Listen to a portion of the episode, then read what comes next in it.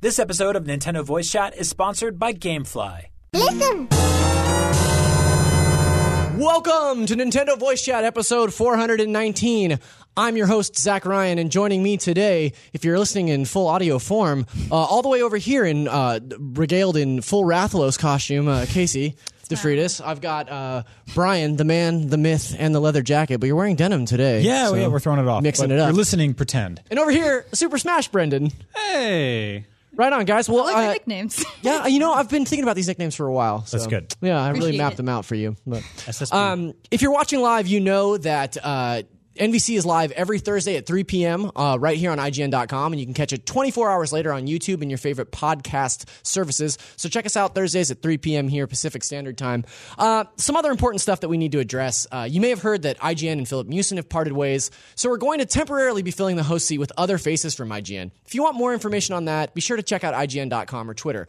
Obviously, we love doing NVC and appreciate your ongoing support. So let's dive right into this Smash Brothers Direct, of which there was a lot of news. That's true. it was so good. Uh, every time I think like, oh, there'll be like like one or two things this time. You'll just say like, hey, here's a new mode. Okay, see you in December. No, here's I am- everything else. I'm consistently surprised by these uh, directs and new news for Smash, and I'm always really excited about it, and I'm especially excited Mm-hmm. I about saw this one. I saw somebody on Twitter was kind of upset that this uh, there wasn't news about other Nintendo games. Well, so that's, And it's like that- this that- is the a Smash Smash Direct. Direct. But that's Yeah, something thank that, that, that Nintendo has kind of introduced in the last couple of years because like when they started doing directs, they would Right. do directs about like big news dumps about a lot of different games. But I think probably just in the Switch generation, they've sort of narrowed it down to like, hey, we're going to do a direct about just this game, and that's what this Smash Direct was. I and they appreciate really, yeah, me too. I Yeah. think it's really like it makes for a much more focused direct. Um, it helps me to retain a lot more of the information. Sets expectations with the audience. Right, Um, well, unless you don't hopefully- understand that it's Yeah. just a Smash Direct. Uh, I feel the timing of this was odd because this game's not out for December, and we're Mm-hmm. still sort of like, what's going to happen between now and then. Um, that said, once it got started, I was like, oh, I love watching these. Like, Yeah. you know, I think in terms of directs, uh, these almost inherently are designed to be packed with surprises because that's just the way these roll out. When you see them end and the s- screen fades to black. With every other direct, you're like, that's probably it. But with this one, like Donkey Kong shows With up. and you're Sakurai, like, you never, you know, like something's gonna happen. even I mean- after it ended and the credits popped up, I still kept staring at the screen, being like, You're looking for like a Marvel like you got- end you got credit one sequence, more, yeah. right? Uh, well, they really started this uh, this direct off with a banger too because they just killed Luigi. Yeah, like he- just he right died. out of the gate, they just put him face to face with actual death, which I Yeah. think is a little bit terrifying. Which is weird. Good news. I hope Uh, it's the plot of Luigi Mansion Three. Mm-hmm. He just starts to Luigi ghost. dies. spoilers. he It, it vacuums takes himself. place in the Castlevania uh, mansions. yeah. yeah. No, I, so they they frame these directs, especially the Super Smash Brothers directs, uh, with this these like awesome vignettes. Right, we got two of them this time around. One for for. Uh, Castlevania, and then one for Donkey Kong at the end. Uh, but I love the way that they're building the lore of these sort of like mashup universes. Mm-hmm. Um, and this one specifically, it's Castlevania c- cross Luigi's Mansion, Yeah. which I think is really brilliant and Yeah. really kind of funny. I, I, I love the way that they set that up, but of course, it did light Twitter on fire. People were freaking out about whether or not Luigi was actually dead, Mm-hmm. and it took a few hours for um, Nintendo UK Versus to tweet out that that he was doing fine. Do you believe that? Do you honestly Uh, only believe time that? will tell. You know, it's a real mystery wrapped in a conundrum. um, Definitely don't- having an outer body experience, at least. It's so weird because it's like that's just to, to show you how little respect that he gets as a character. We have seen Mario die on screen millions of times, and no one has ever once questioned if it, if it was permanent. But with Luigi, you have to ask yourself, is he dead for good? I mean, Yeah. he- Ridley did stab Mario through the heart and Mega Man. That's so- true. That was horrible. I lo- that was my favorite one so far. Like I love Mega Man, Samus, and Mario just Mm-hmm. Yeah. chomping through a spaceship. I Yeah. thought that was very cool. Here's the thing to keep in mind when you watch a lot of these directs: uh, it, it's it's fake. it's all it's all It's made not up. real. Doesn't matter. No one actually got killed. This is a, those are animations. Uh, but yeah, we got Simon Belmont, which is like if you think about it as you know, we used to be children at some point. In many ways, we still are. Not And Brendan. Actually, Brendan was born a full grown man. That's true with beard and everything. Uh, so the the thing that's weird about this is that we grew up with characters like Sonic and Snake and Pac Man and wh- and Simon Belmont, and one by one they're all ending up in Smash Brothers to the point where like if you're not in Smash Brothers by now. what's wrong? You know, like Oh, no. like we're kind of like How did you offend Sakurai? like yeah, what did Crash Bandicoot do to not be here yet? Because it's almost at the point where everyone else has been invited to this party at this point. Well, let's not count the Bandicoot out yet because Sakurai made a point of saying early on in this direct that there are still a few more characters to reveal, right? Yeah. So in this direct, we got a look at Simon Belmont, Richter Belmont, and then Echo characters like Crom, Dark Samus, and then of course the King. King K. Rule reveal at the end, um, which kind of led the conversation around the office yesterday to be: Mm-hmm. Are there too many characters in this Smash? Um, I think that that we're looking at what sixty-seven characters now, uh, and plus the Echo characters. That's Mm-hmm. like 70 through 70. I, d- I'm terrible With at the math, echo so characters? I couldn't tell you. I had the math. We have all the characters on our wiki. Yeah, I and was all the looking at 103 that. Stages. Yeah, I think it was like 70 something. hey, who had uh, f- five minutes and 40 seconds before Brendan mentioned the wiki? Did anybody? No, show of hands. yeah. uh, no, I mean, I, I kind of defer to the two of you because you're obviously the, the biggest Smash players in the office. Brendan, you were talking before we started here about your, your whole next year is basically going to be Smash Brothers. So, uh, I, you know, I've sort of notoriously said that I'm a fair weather Smash fan. So uh, I, I put the question to you guys Do you feel like 67 to 80 characters is just too many damn characters for Smash? Personally, I don't think so. I know there are people who, who will play. Like I, I like Mario. I play as Mario. I Mm-hmm. play as Mario last game, the game before that. I'm gonna still play as Mario, and they're not gonna play anybody else. Who are you playing as? Unless for me, Yeah. Link. Okay, cool. Got it. Yeah. Uh, but yeah, like I think variety is the spice of life, and like I think Not for Smash players. yeah. for some Smash. Would you read that on a coaster or what? I mean, actually, I have a little plaque on my wall that Uh-huh. says that. You know, um, Speaking of variety, did you guys hear about the um, Smash tournament at Evo? Yes.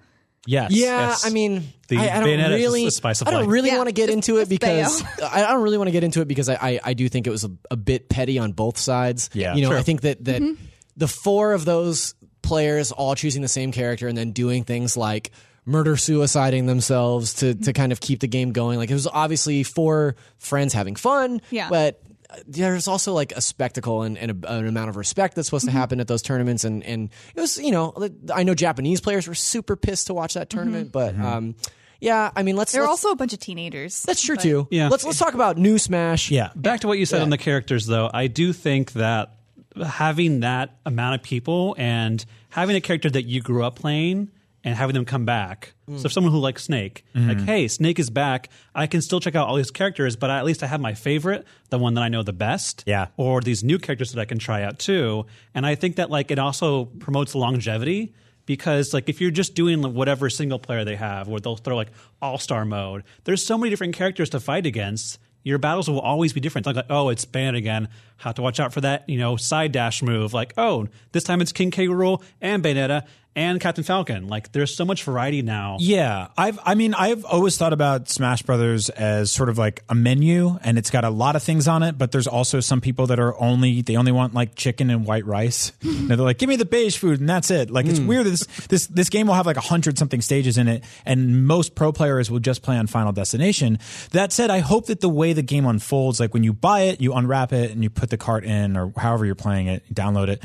Uh, it starts saying to you like play 10 matches as X character to unlock this, to unlock that. Like it actually, if it starts funneling you through different scenarios to nudge you to play stuff outside of your comfort zone, I think that'll be really cool. Cause I mean, we, we've seen that w- it, it's, it feels like the philosophy behind this game is to cater to pro players, but also to make something that's really fun for everybody. Mm-hmm. I personally love playing with items on. I love playing on every stage. I love Yeah, playing everywhere. My philosophy with Smash has always been the more chaotic it can be, the better. Same. That's what I'm here for. So I love that Um, it's you know eight players on every map. I love that there's these all these outrageous like they really dug into the customization this Mm-hmm. time around, and so I tend to agree that that I don't think that there are too many characters. Mm-hmm. But like uh, not unlike Brendan, I feel like I'm always going to play as Toon Link. I'm Toon Link till the day I die, so it doesn't matter to me. Mm-hmm. when I when I am serious, I'm going to play as Pikachu every Right. time. Right. And honestly, having this many characters is going to make the random select very intimidating Right. for me.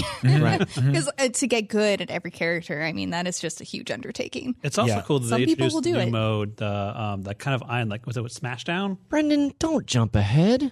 we got to talk about we got to talk about Oh. About stages first. unlocking. Yeah, speaking of s- stages, they said that all of the stages are automatically unlocked. Yeah. all Oh. My unlockables guide. 300? How many stages? There's are there's there? 103 stages, but 103. there's so many different permutations to all of them. So yeah, let's let's talk a little bit about the the stages that they showed off. So new stages include uh, Dracula's Castle, Pokemon Stadium, Garden of Hope, Bryn Star Depths, uh, Summit, uh, Unova Pokemon League, Magicant, Gamer, Final Destination, and New Donk City Hall. Which God damn it. They played that stupid song again, Jump Up Superstar. Just when I thought Jump Up Superstar was over, man, I, I know that I'm what going do to you get have hate for against that. That Did you but, doesn't see that the song. mechanic that they use in well, that see, stage the though? thing about Jump Up Superstar is that E E3 2017, our booth was across from Nintendo's, and they Oh, played Jump yeah, Up you're right. Superstar on You're loop right. all day Yep. for four days straight. Right, right, Um, right. Regardless, that level looks very cool. Yeah. Um, so they did make a point to say that that all the stages, the older stages, were enhanced and rebalanced, which I think is really cool. Obviously, when you introduce all these new characters and new gameplay mechanics, like you're going to have to change the way a level is spaced out and feels to adapt to those character changes. But the 64 stages, they said they're going to try and keep as close to the original as possible to keep up that nostalgia factor. Interesting. Hmm. And there's also, I mean, like, there's so many things that are there that it's almost worth talking about what's not there. Poke Yeah. floats. Uh, Poke floats. Uh, the moving stages from Icicle Mountain and Donkey Kong had uh, one that kind of moved up, and I can see why they didn't bring those back because those were balanced for fast moving characters that could constantly keep up. Well, you have like Little Mac, Yeah. he can't jump that Yeah. fast. Yeah. So like I can see why some of these moving stages didn't make the cut. Sure. And I'm kind of happy Yeah. with that. Yeah, I am too. They were very unpopular. Yeah. Um, I'm kind of torn on- on them all being unlocked from the start. Yeah. I am too. I, the stages themselves, Yeah. Why?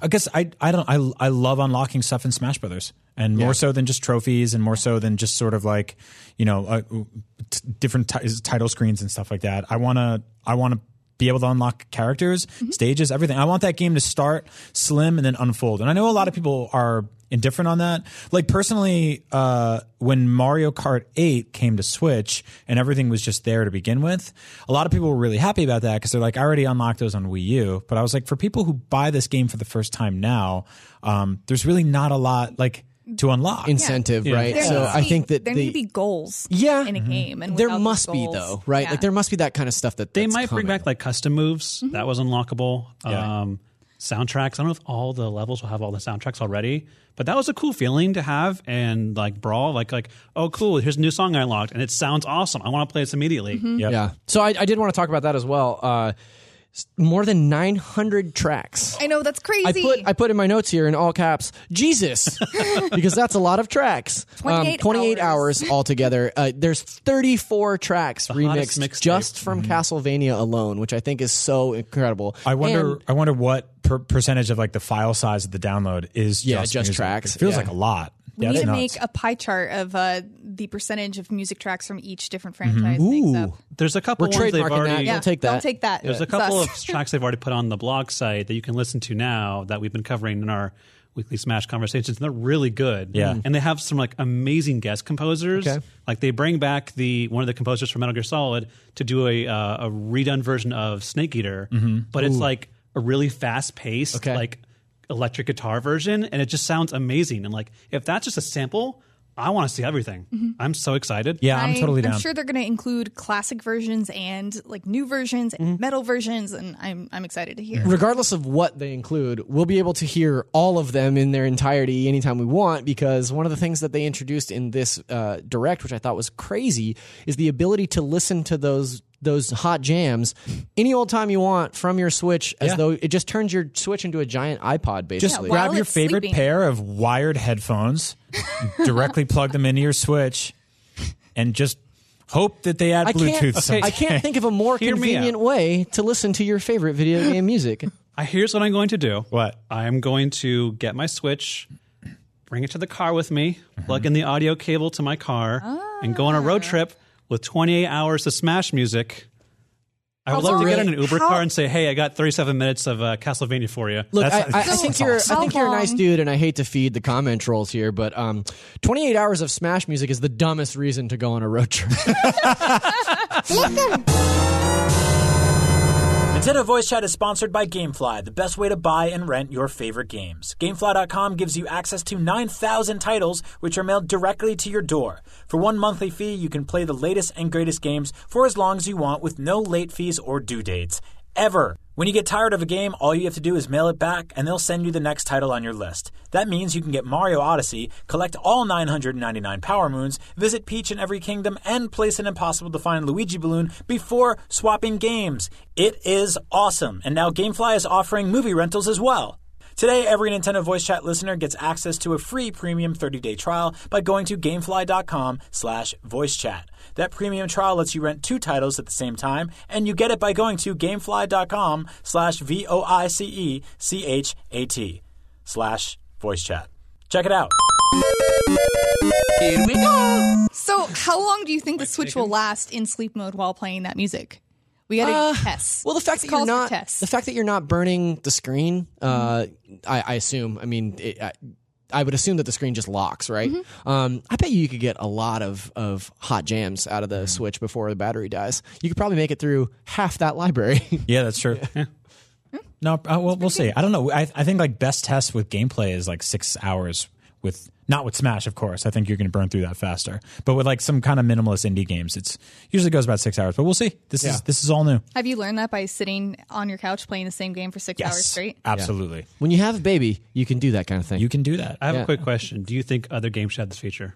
uh, yeah. I mean, I don't I don't see why not. I don't think most games need 28 hours of music. No, Uh, well, Not yeah, that much. I think Smash is really special because it has some of the best, most iconic music yeah. that so many Well, people it's- know and love. it's such an incredible collection of music across so many different games. Like Mm-hmm. they showed that there's one screenshot in the direct that shows all of the tracks from Zelda across all the different Zelda games rearranged specifically for Smash. Mm-hmm. And it's so cool to be able to mix and match that playlist and be like, okay, I want to hear this from Skyward Sword and I want to hear this from Twilight Princess and this from Minish Cap and then but just put them all in Mm-hmm. one playlist for me. I think that's really cool. Uh, you, I'm going to catch hell for this, but uh, one of I love. It's okay. Mm-hmm. Here You're, we go. you're amongst Here we go. friends. Maybe you'll back me up on this, but I uh, I love every single thing about the way Smash Brothers comes together. Um, I'm not crazy about actually sitting down and playing it. I think it's a fun party game, but playing it in single player at home is it's enjoyable. But it's like for all of these things to come together for this is uh, like it's not my favorite aspect of it, but I love the museum side of it. I love the trophies. I love the um, like just the collecting, the unlocking, just the fanfare. Like look, geeking out in the background. Like I actually love going through all the little trophies in the game and reading, yeah. reading all about them. Oh, if you The- You know, the only Smash I've actually kind of played through by myself the whole most of the time was 64. All of the Oh, other really? games, I would have someone next to me and we'd hand off the controller and like do everything. Mm. Even- oh, together. I, I even played in, a like, ton of melee. yeah, I was but- gonna say even with like subspace emissary, yeah. Yeah. Or, yeah. So, so that's the thing, cool. um, and I'm sure we'll get to it. But like, that's I, I really want a, a, a sort of like a, a single player thing here that funnels me into that situation. 'Cause Yeah. Was it was it on the Wii version where uh, you could unlock trophies just going through the single player campaign? Like you'd you'd find them on the floor and pick Yeah. them up. Yeah, mm-hmm. yeah. They had that mm-hmm. in All-Stars um, mode? an all star Yeah, yeah, adventure, yeah. adventure mode for for melee. Yep. you'd find them on the ground too. I love that. Yeah, and I, I like the capsule toy machine, all that stuff. Um, Remember, all they had CDs would fall out. Yeah, Mm-hmm. in terms of like playing on a pro level and like you know like m- mastering the hitboxes on every character, like it's it's it's really it ends up being just a very highly technical fighting game, even though it is a party game. Um, so for me, that's actually like my least favorite part is Yeah. playing Smash. I- I think but I you and I- love everything else in it, so Yeah. I buy it every time. I think you and I have kind of gone on record on this show. Uh, you know, I said it earlier, but we're we're sort of fair weather Smash fans. I love Totally. playing Smash here in the office when we hook it up to the projector in the demo Mm-hmm. Can't wait for room, that. and like especially with eight player Smash, like oh, it's so fun. Yeah. Uh, so so that'll be really cool, but I can't really see myself like sinking a bunch of solo time into it, um, and that's fine. But before we before we uh, get too deep into one thing, I, I did want to bring up one more thing about stages, and that's the ability that uh, stages morph in this game, which I think is really really cool. You can select two separate stages, and then throughout the course of the battle, those stages will shift in between each other. Like we, we can see it right here as the, the stages shift. Uh, if you're watching the, the video version, so so cool, and it, it makes for so many more stage combinations. Yeah, I remember like this is this is like way old school, but like I think it was Mortal Kombat 2 was one of the first fighting games I saw that did this, where you would uppercut somebody and yeah. just hit them into the ground, and you'd fall into a stage beneath the stage, and there'd be spikes there. Yeah. Um, most recently, I talked about this last last week with Overcooked Two. You're in a hot air balloon, Right. And it crashes, and you land in a sushi restaurant. Like I love stuff like that. This is an incredibly chaotic game, uh, which I feel like they somehow keep figuring out ways to be get more and more chaotic. Oh yeah. which is awesome. Yeah, I I think that that uh, the eight player the eight player smash combined with the visual fidelity combined with all the items and all the assist trophies and everything like it might blister your eyeballs Yeah. like I, it might be something that is really really hard to track i remember watching playing the nintendo 64 version and, and feeling like i can't keep track of where my character is all the time and that's something that concerns me but also something that I, i'm i really love know- about this You version got to sit Yeah. closer to the TV screen. Yeah. That's the oh trick. is that it you just got to be right You up have to sit against on the it I mean, floor. you have eight players, you have morphing stages, you have these insane items that are coming in from everywhere. You have assist trophies, which effectively sometimes adds like two or three even more chaotic characters onto the screen. I know for Um, 3DS they had to have those outlines. Yeah. on Yeah, the the characters. black outlines yeah Yep. So I wonder if they're for handheld. I don't know. Um, one more Oh, maybe. thing that I want to talk about with this uh, this direct was the the blurred mode, the so called blurred mode, right? Mm. Like we God. saw a, a title screen, like a home screen, that has one mode that was totally blurred out, and uh, there's a lot of speculation going on around like what that mode could be. Obviously, like my choice, my personal preference, I think it's probably a story mode Yeah. um, to some extent, or like a boss rush mode, which I think could be really cool. What do you guys think about? Yeah, you, go wanna go first, first? Brendan. You wanna go first? Yeah. Okay. you go Rob, why first. don't you guys Rochambeau over? We got plenty of time.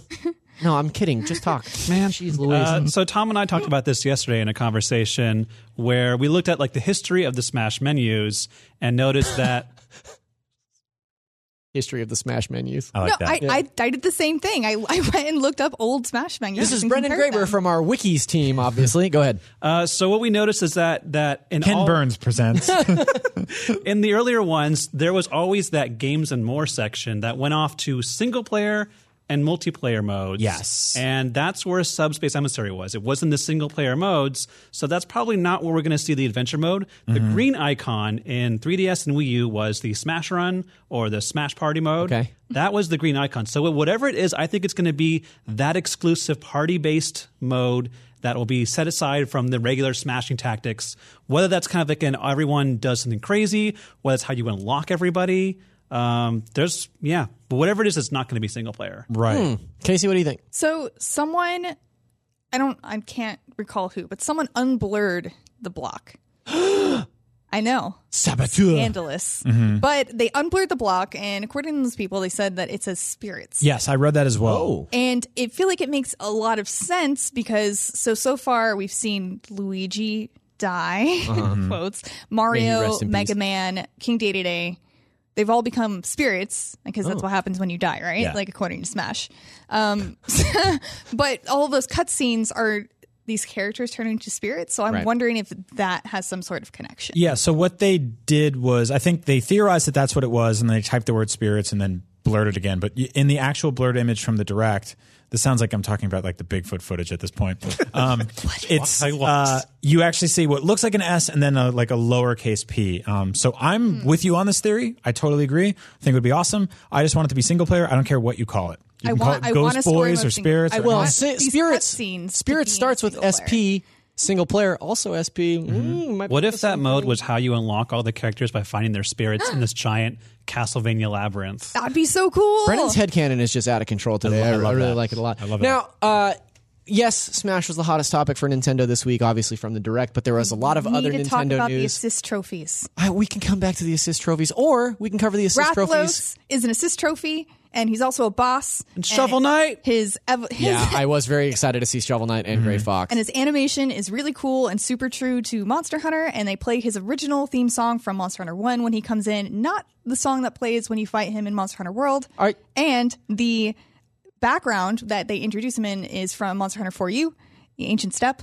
I'm excited about are you Rathlos. are you a Monster Hunter fan? No, I hate Monster Hunter. Also, um, Mimikyu does his Z move, which is let's snuggle forever, and that's all I wanted. That's what I wanted to talk about. Let's snuggle It's forever. adorable. Yeah, Mimikyu's great. Uh, We got a couple, uh, couple of quick stories we got to burn through here. So first of all, Casey, uh, despite that monologue, thank you very much. Um, I want to give you an opportunity for another one to tell us a little bit about the uh, Pokemon Go Let's Go trailer that dropped. Oh. Um, specifically, came out today. Mm-hmm. If you're watching on .com, it came out today. If you're watching on YouTube, it came out yesterday. Time travel. Casey, tell us about this trailer. So, um, oddly enough, so the English trailers that we get are usually kind a little bit different from the Japanese trailers. So they show slightly different things. But the biggest news here is that Mega Evolution is returning to Let's Go Pikachu and Let's Go Eevee. I know they also showcased Team Rocket, but we already saw them last month. Yeah. So But I like seeing them again. Yeah, I liked. I liked. I just like Rocket. seeing James with the rose in his mouth when he throws a Yeah, Pokeball. But it's and their also- expressions are wonderful. It's also an interesting twist, right? Because the, these are ostensibly remakes of Yellow. Blue and Red, and there there weren't mega evolutions back in those times. So there, I like that they're mixing. It's like a blend of the old Mm-hmm. Yeah. and the new. Um, and then they they introduced 15 Kanto Pokemon re-trademarked in Japan. yeah. Uh, y- you want to tell us a little bit about Yeah, that? as well? so um, a few days ago, uh, some people noticed that 15 Pokemon were trademarked again in uh, Japan, as Zach just said. And the last time that the Pokemon Company did that, those Pokemon ended up having mega evolutions. And that's really cool. And this makes a lot of sense because included in that list is uh, the EV evolutions, Team Rocket's Pokemon, Ek- uh, Weezing, uh, Arbok, and Persian, and then also Raichu. So it makes a lot of sense for those Pokemon in, in particular to get mega evolutions because they're so important to Let's Go Pikachu and Let's Go Eevee. And they've also been showing a lot of animations of uh, Pokemon walking behind their trainer. yeah. And Yeah, the I know. one- They put the internet in an uproar to see uh, uh, Bul- uh, not Bulbasaur, Venusaur. Venusaur walking behind your trainer because he has these little frog legs. Yes. Yeah. it's really cute and kind of really ridiculous. Actually, I think my first, the first thing I said when I saw it was, I hate this. Oh, see, I liked it. I kind of always imagined him walking that way. Have we but- never Really? seen his legs before? I mean, we've but seen look those at chunky him. boys, Look at but it. yeah, look at him. I now. love Like, that. in the- He's like a, a frog bear. Yeah, he looks like a frog. It's fine. um, so I asked for questions for them for this show every week, and uh, a lot of questions that we got this week, I sort of ironically, um, were about Ubisoft Steep. And it turns out uh, we got a statement on Steep for after a long silence uh, that Steep has actually been canceled. Mm-hmm. So the Steep Oh. official Steep account tweeted out, um, "We are wholly dedicated to supporting the live game and made the decision to stop Steep development on the Nintendo Switch platform to focus on bringing new live content and challenges to Steep players instead. We'll have more exciting news to share soon." um, So for those of you that were looking to get so shreddy um, on your Nintendo Switch, it looks like that's probably not going to happen. At least not with Steep. Right. Um, we're looking at. Uh, the the uh, probably the PlayStation 4 version here in a, an old trailer, but uh, I did want to let people know Steep is no longer for the Nintendo Switch, but Ubisoft has a, a sort of make good coming for us in the form of Child of Light and Valiant Hearts coming to Switch on October 11th. Right, the and two November first Ubi Art games. Which That's right. Are really gorgeous. They're Yeah. really fun. Um, Steep's an interesting cancelization because this is the first. Uh, I think believe this is the first game from that entire sort of original presentation of what the Nintendo Switch was, Mm-hmm. Yeah. uh, where they got everybody together. Um, that that has been straight up canceled. I guess Um, the cost of development was too high at an angle. Don't do it. Don't say the word. Don't say it. Don't, don't, uh, don't you dare. 8th. Yeah. Uh, but almost everything else in that has been released outside of stuff like Travis Strikes Again, um, maybe a couple other ones. But I mean, when we, you think of that video where we saw like Karen bringing the Switch to the rooftop and everything, like NBA came out, Skyrim came out, Breath of the Wild came out. We actually ended up doing all the weird things in that commercial, even the Karen thing I've seen people do. Uh, so Steep is a, you know, poor little pour a little liquor out for Steep, or buy it on the other consoles. They said they're committed to uh, basically keeping that platform Yeah. going elsewhere. If I think you're still the, playing the, the Steep. story is that their their development teams are are focused on creating new content for uh, the other console versions and not necessarily dedicating their time to, s- to Switch. Because it would stagnate development. if they had to focus all their development resources on making a port of a game. We may never know. So you know what needs to happen now? We need to fast track a port of snowboard kids. Ooh, because there there needs to be snowboarding. Uh, yeah. on Switch. I mean, you could just take your Switch snowboarding with you. Go on That's a little incredibly wheel- That seems so dangerous, Casey.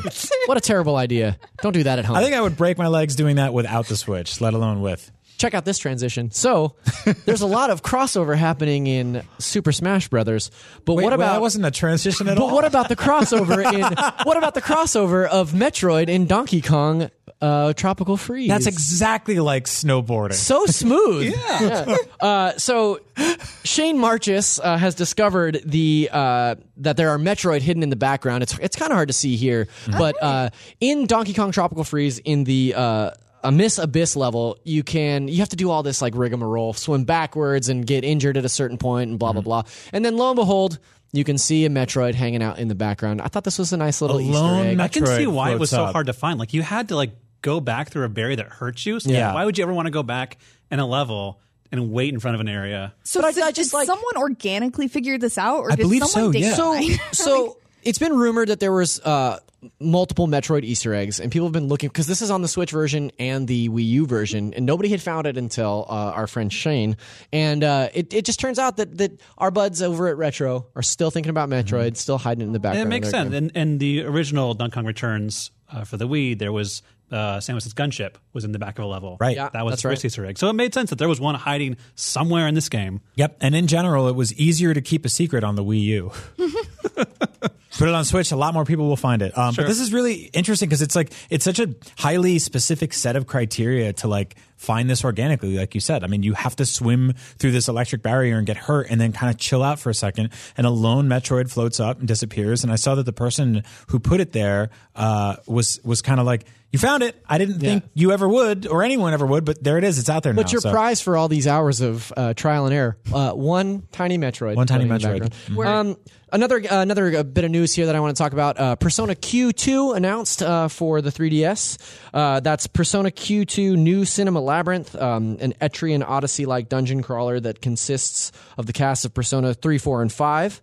Um, November 29th, 2018 in Japan, although a Western release has not been announced. Did you guys play Persona Q? I have not. Andrew just told me about it though, and it sounds really cool. 'cause Um, It's a you really need fun the dungeon touch crawler. screen. Yeah. And I almost hear Andrew squealing right now. I mean, yeah, uh, you'll notice that I said Andrew Goldfarb made us include this news. So, uh, no, I, I liked the original Persona Q. I, I'm excited that, it, that it's getting a sequel and it has the cast from uh, Five in there. It should be should be a lot of fun. The thing that made me interested the most is that as you're going through the dungeon, you actually have to take notes on the DS's touchscreen on your physical map. That's right. Which is really cool. That's really that is neat. nice. I like that. Uh, one last news story here, and this is sort of news of the weird that I wanted to cover off. But uh, some kids shot a copy of Earthbound into space. Did you know that? Did You Yep. hear about this? Good. Yeah, so our friends over at Nintendo Life are reporting about this, and uh, the basically what the deal is is Ronnie Doyle, a member of Earth to Sky Calculus, which is a group of kid scientists uh, studying the stratosphere, got to shoot an item of his choosing into space. He chose his prized possession, a copy of Earthbound on the SNES. You can see it here. They're basically just launching this old cartridge right up into the stratosphere, and um, it went up hundred thousand feet. Brian, can you imagine that high? Is that space? Yeah, One it's day it's all in going to the come back stratosphere. down and Close hit enough. someone in the head. No, it actually it, it landed gently, and now people are bidding on it uh, because it's such a limited edition cartridge. Uh, Did they Uh, hope that like an alien would find it and go like, "I'll, I'll remake this game if Nintendo won't put it on the Switch"? yes, we'll alien- do Uh, yes, Brandon. They they hoped an alien would find it. it. That's what I would do. Make That's all not- of our dreams come true. I thought space was like more feet away.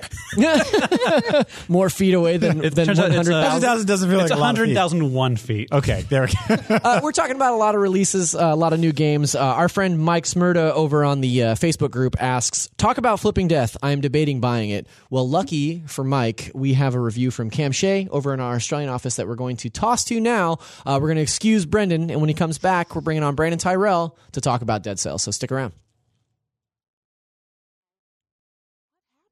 Holy crap! A ghost! Welcome to the land of the dead. Cute. What happens when Death goes on vacation? Well, in Flipping Death, he mistakenly leaves the job to the recently deceased Penny, who learns she can help restless spirits by jumping between the lands of the dead and the living. It's a cool premise, and executed very much like a spiritual successor to classic LucasArts point and click adventure games. Flipping Death's vibrant presentation, quirky characters, and fun plot ensured I was in for the whole ride. This is actually really dangerous! Apparently, over here is the best place to be. Like Zonk Games' previous work, Stick It to the Man, Flipping Death has a similar emphasis on getting inside characters' heads and solving scenarios using suitably bizarre lines of logic, but this time around you're physically possessing them to do it. Need something poked? There's a guy for that. There's nothing more evil than poking things. Need to open a can of paint? Maybe that drill wielding dentist can help. Want to crap on the heads of every character just for the fun of it? Take over the seagull. It's a fun take on the traditional inventory and interaction systems. Characters who can be possessed, be they human, mermaid, or cat, appear as highlighted silhouettes in the murky, mysterious world of the dead. But once you take control of them, the entire map flips to a mirror version of itself, revealing quaint streets, ramshackle buildings, and colourful characters. It's a cool transition, and there are some big differences between the two sides. Houses and cars come to hideous life when you enter the death world, and new platforms and paths become available. Penny, meanwhile, can use her Reaper's scythe like a grappling hook to leap around in Deathworld, but is bound to the movement abilities of her hosts in life. It's interesting to use these two modes of movement together to solve puzzles. Flipping Death is built around solving the zany problems its characters throw at you. Oh, blimey, there's the dead body I keep in my freezer. God, I should really find a better place for him. These are generally quite surreal, but I was never really frustrated because a small amount of trial and error always got me to the correct solution. I actually found the main obstacles to completing puzzles were mechanical in nature. The platforming feels a little sluggish, while finicky positioning occasionally left me wondering whether I was doing the right thing or not. Thankfully, there's an image based hint system if you want to nudge in the right direction. The puzzles are creative and fun, but they're largely an excuse for Flipping Death's comedic sensibility. One highlight is the hilarious interactive flashback to history times, which serves to provide backstory and introduce ye olde versions of many of the characters. Hey, officer. Forsooth, you shall. I am from olden times. Your strange accent hath confused me. I also loved hearing Penny strike up a conversation with each character she spirit jumps into. Some think she's their conscience, another, God, an old woman creeping dementia. Oh, gracious. Now I'm hearing voices. One particularly lonely crab was simply stoked to have some company. Penny herself is a likable lead who has a lot of fun with the bizarre predicament she finds herself in. I'm just dressed up as Death, which is absolutely the most goth thing ever. And her broader story anchors Flipping Death. It's pure absurdity, but nonetheless has some heart. It also helps to have a relatable character in amongst the chainsaw obsessed mermaids, British serial killers, and, my personal favourite, police officers who become elite hackers in their sleep. A little more variety wouldn't have gone astray. Most of the chapters in Flipping Death are set across the same basic map with a handful of changes to keep things interesting. But ultimately, it's the characters who drive the experience, and the overall visual design is great. This pop up picture book fever dream world really is gorgeous. If you like your games with an offbeat sense of humour and plenty of personality, Flipping Death comes recommended. Its central hook of flipping between life and death makes for an interesting world to navigate and puzzles to solve, and its characters are so oddball and endearing, you'll want to hear every conversation in full, not to mention find out how it all ends. This ends now, Dr. Laser. Curses! For more from Zoink Games, check out the first 10 minutes of Flipping Death and the announcement trailer for Ghost Giant. One thing I didn't account for was an afterlife full of ghosts who could possess the living and use their bodies to solve problems. To be fair, people do. Of the Altana Taker. We're back. And look who's with us. Hi. It's Hello. Brandon. It's Brandon Tyrell, How are our you? friend and yours. Now, Brandon, you've taken over the review of a little game that uh, you know and not a lot of people have discussed lately. Mm-hmm. Mm-hmm. It's Dead Cells. That's Yeah. Hells. Dead Have you- Cells. uh, have you heard of it? Yeah, yo, I've heard of it. All right. Hey, Brandon, uh, you've been playing this game like crazy. I know that you've been playing this game like Yes. crazy. I've been playing this game like crazy. Yep. Casey played this game like crazy for about twenty minutes before we came in I here. actually played for a whole hour and 15 minutes because I didn't want to do anything else. so after. proud of you. It is like mild crazy. I'll tell you what. Hey. This game is outstanding. So good. Yeah. Yeah. Right? Uh, just to get right into it. yeah. Uh, let's do it. as a 2D Metroidvania, which I say in air quotes because it it's not quite a Metroidvania, but it's obviously borrowing a lot of uh, uh, ideas from that sort of genre. Mm-hmm. yeah. It is probably the most fun, fast, fluid, Frenetic. frenetic, Frenzied. How many? How many more can we do? Let's keep this alliteration Furious, running. up- uh, up. funky. I mean, my first F word was I shouldn't say. So. yeah. Friendship. I was warned about F bombs coming out here, and we just got them all out of the way. Yeah, we did it. Uh, no, this game rules, and uh, I want you to It's talk so to me a little good. bit about It's uh, so your good. experience playing How through did this you game beat because it? you just beat it today. I did, yeah. Uh, I got a standing ovation from the office, so thank you guys. So bummed. We're I missed always that. throwing these like super brutal games at you. Your first review was My Bloodborne. first review here. Well, it Yeah. was my second one, but the first one was actually like. Hey, grow- don't grow ruin the up. story. Okay. Anyway, was uh, one of my Bloodborne, right? one of my earliest reviews here was Bloodborne, yeah, and it was a very similar thing. It's just eighty hours Brutal, straight. beautiful. yeah, yeah. bodacious, I heard, Bodega. I heard you looked like death after that. yeah. My well, you look better after playing Dead Cells. so, man. Gosh. Uh, what is it about Dead Cells that has kept your your uh, you know your look up, but has it, it also proven a challenge for you? fortunately, I played like 40 hours before I was assigned the re review. So I had a lot of that already under the hood done. Um, this time around, it's less sort of punishing. Dead Cells, what, it, what Dead Cells excels at and why it's so good is that it is bite sized chunks. Um, and that last boss is so brutal. Uh, I'm not going to you know spoil anything for you but um, you can opt to totally like there there were, we were talking about this earlier there were runs where i'm like okay i'm going to go for the final boss this time and an hour and a half later he just pulps me into the ground right. and with like unceremoniously murdered. Uh, and then I'm like, you know what? I don't think I want to do that again.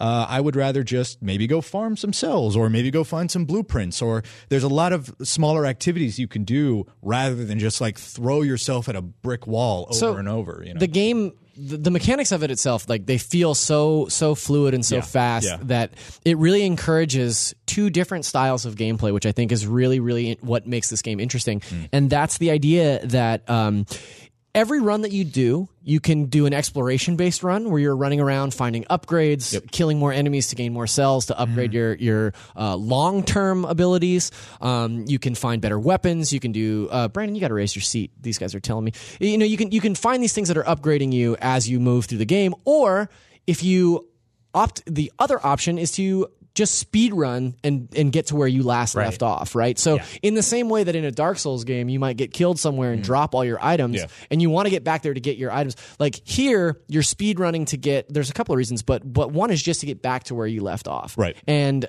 both of them have their pros and cons both both styles of play and i think that the the speed run version is is amazing because you can run through the game and find doors that open based on speed. Sure, they're, they're right. time gates. Yeah. Um, but the exploration based one is interesting because y- the more you build up the character, the stronger you get. You'll you'll fare better in battles, obviously. Mm-hmm. But there's this sense of this overlaying sense of dread because the further you get into it, you're like, man, the Mm-hmm. more if I time blow you're this, investing, yeah. if I blow this and this character dies, you start from zero basically. Yeah, again. to You- be to be clear, this is a procedurally generated game, and so every time you play it, the level layout will be different. But I know I've gone on record on the show before and saying I hate that in Same. Metroidvania games. Yeah. Uh, but somehow it really works here because I think whatever systems are at play, creating these levels dynamically on the fly are really smart and really fun. And also the character movement in this game is so blazing fast and moving around is so fun and fluid and quick that it's nice to jump in and get thrown these new levels and dig around them. You also can go through this game in different paths. Mm-hmm. So you don't have to go through the exact same levels every single time. It branches off. You might get to the last boss in the game differently than I do. Uh, but to be clear, when you die, you effectively lose everything. Well, asterisk. yeah. You know. So what you do lose, uh, you lose the uh, the the cells that you weapons, gained. your up. items, Yeah. yeah. Yeah, your items. But um, you get starting weapons every time you start a new run, and by finding blueprints in the game that are dropped by different enemies or just found in the wild, you can basically. Add to the kind of Russian roulette of which items you'll start with. So eventually you'll have this massive army of items that you could start with. Some of them are amazing, some of them are bad. And if you jump in, you get some bad ones. Um, it's two button presses to basically jump in, Restart. start all over again.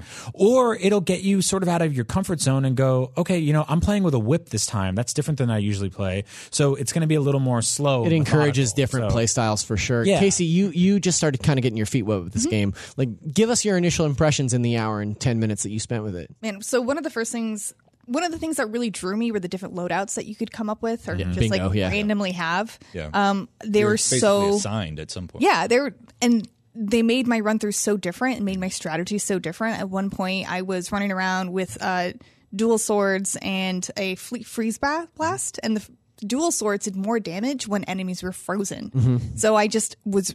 It was great because I could jump down, freeze, and then kill them in one shot. Right. And in another run, I had the freeze blast, but then I had two different traps. So I could lay down my traps and freeze people, and it would just completely destroy everyone. Oh, I love that. Yeah, I- I- I the think the- combination of sub weapons and the sort of more offensive stuff that you have in your hand, or offensive, not offensive. Um, way. is- And then- it's The yeah, sword's it's- just a big Weapons are jerk. correct. disgusting. And the sword that the sword that curses at you. Yeah. Um, but yeah, it's And a combination of obviously- those.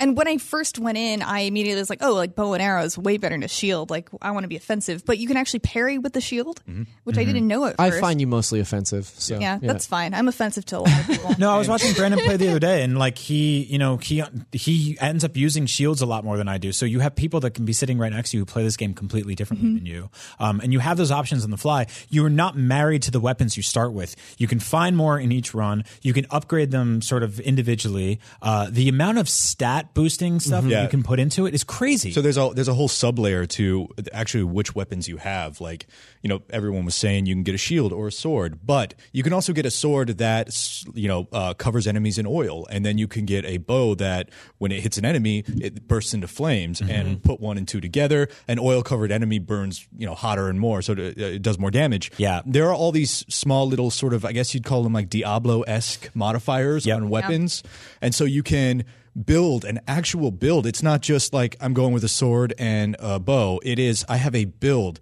this complements this this complements this and it all synergizes together Yeah. to the point where you can actually create a a, a tremendously powerful build just based on modifiers Well, and what's what's nice is like if you find a build that you love, you can find a collector Mm-hmm. in the course of the levels that you can purchase those items again should he have that loadout with him Right. Mhm. on those runs and get back to that build relatively quickly. Mm-hmm. Or like Brian was saying earlier, you know, based on the the RNG essentially of what drops at the beginning of the game, you can challenge yourself to play in a totally different style. Yeah. Yeah. And I think that's what makes this game so replayable. And like Brian and I have talked about it on the show, like I'm not a procedurally gener- generated dude. Like I've been excited for this game, but then when Yeah, I you're- heard that you're you're pretty I'm kind of- bespoke yeah, okay, kind of. Uh, but when I heard that this game was, you know, sort of randomly generated, it turned me off at first. so i but- think that scares a lot of people and to go back what brian was saying where he was saying you lose everything asterisk Mm-hmm. i think this is a tale of dead Cells is a tale of two games you have the meta game Ah, which yes, is Dickens. Uh, my favorite. Uh, the Tale of Two Games. Uh, you have the overarching metagame, which is you are unlocking blueprints, you are getting cells to unlock more blueprints, you're purchasing more items, you're upgrading your stuff so that when you die, you have more gold you can carry over, you have more, you know, slugs off that health potion.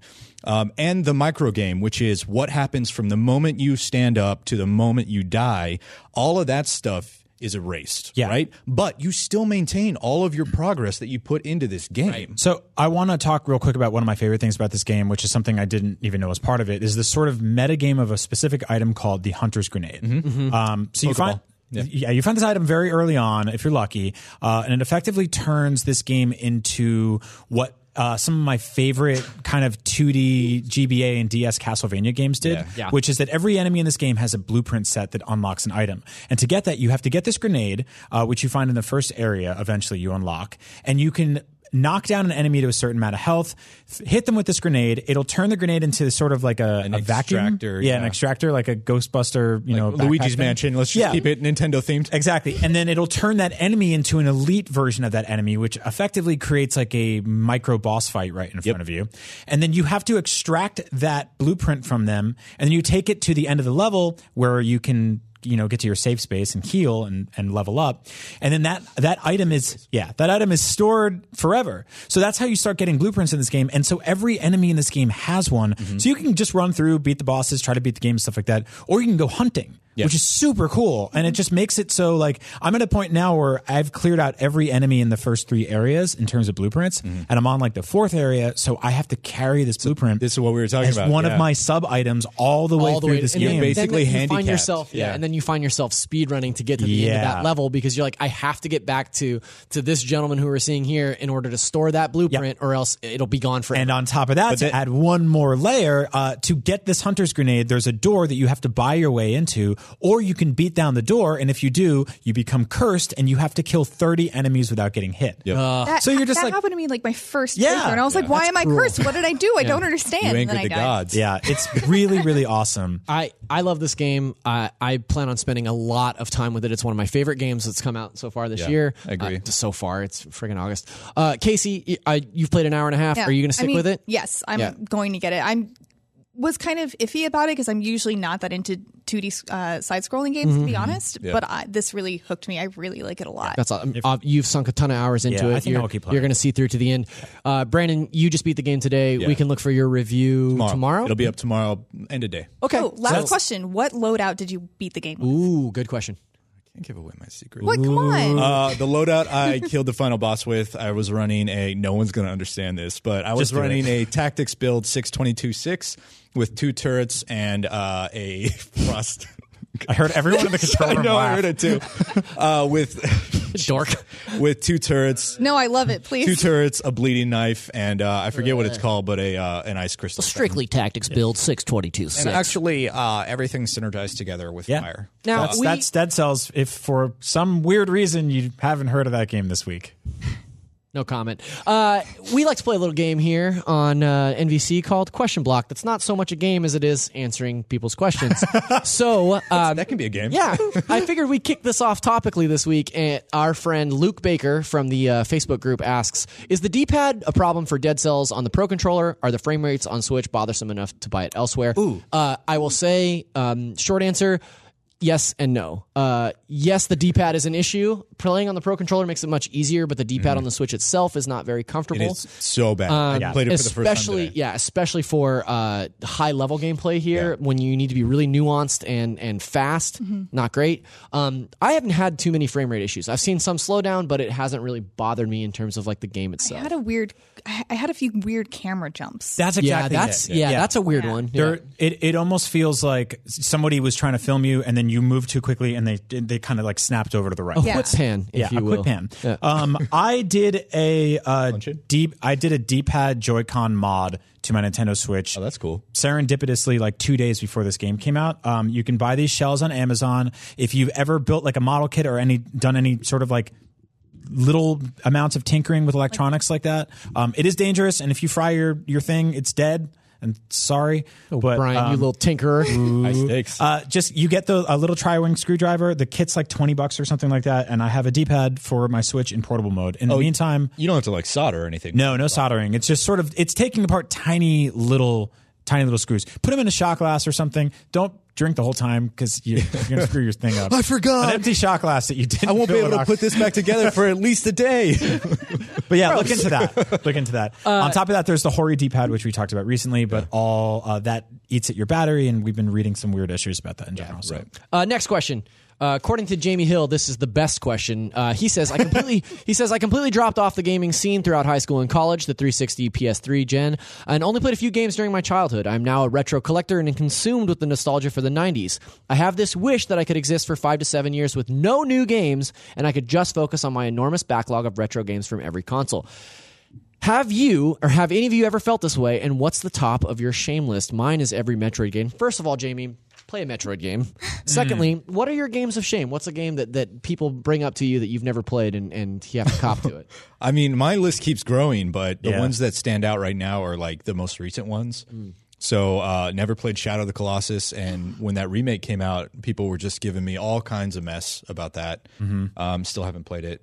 I, there's a lot more, but let's cycle through. I, ne- I never the heat off me. I never really got into the Halo games, and I love shooters and I love sci-fi stuff. I That's, just that's crazy. That's what I was going to say. I've s- kind of infamously been, I- I've never played a Halo game. And uh, I started playing the Master Chief Collection. I got an Xbox a couple of weeks Yep. ago. And I started, Pear actually told me to start with four. yep. And I it's very Metroidy. Well, and I didn't listen to him, and I started with one, and it's that game has like I'm sure that Halo is great. Yeah. The game is very old; it feels very. I played archaic, one when it so- came out with with friends. Um, slow. yeah, Best and- way to play it. Yeah, exactly. And I play the single player stuff too. Um, it's just for some odd reason that's a blind spot. And I also I have this problem with things, and I'm sure people do with the same way with movies and books and TV shows. Mm-hmm. Once something has gone on too far, I feel like an idiot, or I'm I'm, I'm sort of like scared to come in too late. Yeah. So like Yeah. like Halo's lore is so deep now that when I jump into the newest one, I'm like scared off, and so I just pretend it doesn't exist and hide. You Yeah, know? I get that. Casey, what about you? Uh, probably Demon Souls and Dark Souls. Yeah, Mm. Yeah. Like I, I, just, feel like you'd be really into those games. yeah, me too. that's That's, that's, funny. why it's so weird. I feel like I would be too, and I just never got around. you know, a lot of to people It. recommend those games to yeah. you. Did Yeah, you play A lot. Bloodborne? I played Bloodborne. Okay. Yeah. Oh yeah. So you yeah you would totally you would- actually it took me a long time to get into the Souls games. My first real one was Bloodborne, Mm-hmm. and then I kind of retroactively went back and well, I think that they've from as a studio has designed their games more and more accessible. Mm-hmm. Like with each iteration, Sekiro looks to be like the most accessible of any of these games, but it also took Bloodborne for for me to get into those that series. Mm-hmm. do you play Switch a lot? Yeah. Okay, so you should. I mean, I- well, yeah, eventually that's when they what I was put that game gonna out, say. Someday, Yeah. Dark Souls One Remastered. day. will I know. come out One for One of the these Switch. days. This summer this year. Wait. Next Like, next next question. Devin Devin Vias asks, "Do you all agree that Toad should be in Smash?" 100%. Yes. Yeah. Why isn't he? He's been No. in Mario Kart. no, Ryan disagrees. Playable character in Mario Party. no, I just I don't think he. He wait. He is in Smash. Peach uses him. Yeah, she she beats people up with. him. Yeah. She uses there it you go. as a Um, weapon? Yeah.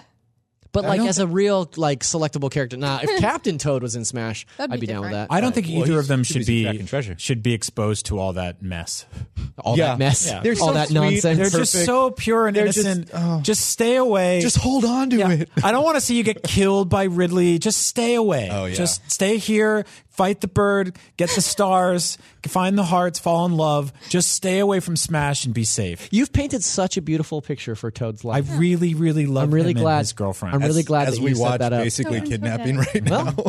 There's that sadness. Toad's girlfriend just got kidnapped. I know. I, I've been reading a lot of questions from the uh, the Facebook group, but you can also get at us on Twitter. That's at NVC Podcast, just like Nick Hickman did when he asked, with Castlevania and Metal Gear Solid being so prominently featured in Smash Brothers Ultimate, do you guys and gals think Konami could put a few of those series titles on the Switch in coming months?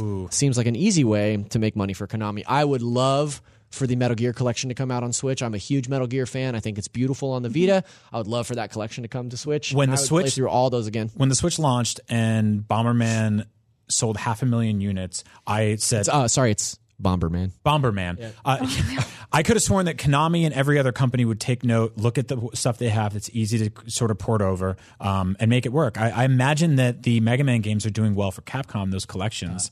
I mean, Major Man. Mega Man. Yeah. Do we just have funny names for everything Yeah, on that's NBC? right, yeah. Okay. So uh, yeah, I, I feel like that those are easy wins. More so, uh, I was really hoping that this news with Simon Belmont would lead us to getting a brand new dedicated. That's right. Castlevania 64 finally comes to Switch. It's, uh, it's pronounced Catsylvania. Castlevania. Uh, That sounds I mean, delightful. even if you're even if you're hard up for a Castlevania game on the Switch, you've got uh, Dead Cells. uh, Dead Cells uh, first and foremost, which feels like the most uh, uh, the most perfect evolution of the the Yeah. Castlevania formula. Hollow Knight. uh, Hollow Knight, and there's also um uh oh my god, Bloodstained, Curse of the Moon, Yeah. and the full like the full blown version of Bloodstained coming out bef- well sometime soon. Yes. yeah, Yeah. They, Uh, they keep saying 2018, but we we don't know for certain. That said, I mean, I shouted them out before, but I would love a collection of the three Game Boy Advance Castlevania games Yo, on Switch. The, that those pixel art games- It would- scales yeah. beautifully. It would work so well Mm-hmm. given the resolution of it. Yeah. that the, you That's know, uh, Circle of the Moon, Harmony of Dissonance, And Aria of and Sorrow. Aria of Sorrow. Aria of Sorrow, it might be like it might be the best Castlevania. Yeah, I Some love. more I love games that I've one. Never played better than before. Symphony. Yeah, Symphony's really Symphony's good. Too. Ah, really good, but Aria of Sorrow, like the way that you you mix and match the spirits in that game Mm. to create new powers and stuff, is really super cool. I believe that was Aria of Sorrow. Mm-hmm. Yeah, Don't get I at feel- me in the comments if that was the wrong So- Castlevania game. Obviously, there's still that. I mean, people see the Konami logo and they're still pretty irked for good measure for a lot of reasons over Mm. you the know, last. you know few what's a years. funny word? Mm. Irked. Irked. Yeah. it's pronounced irked.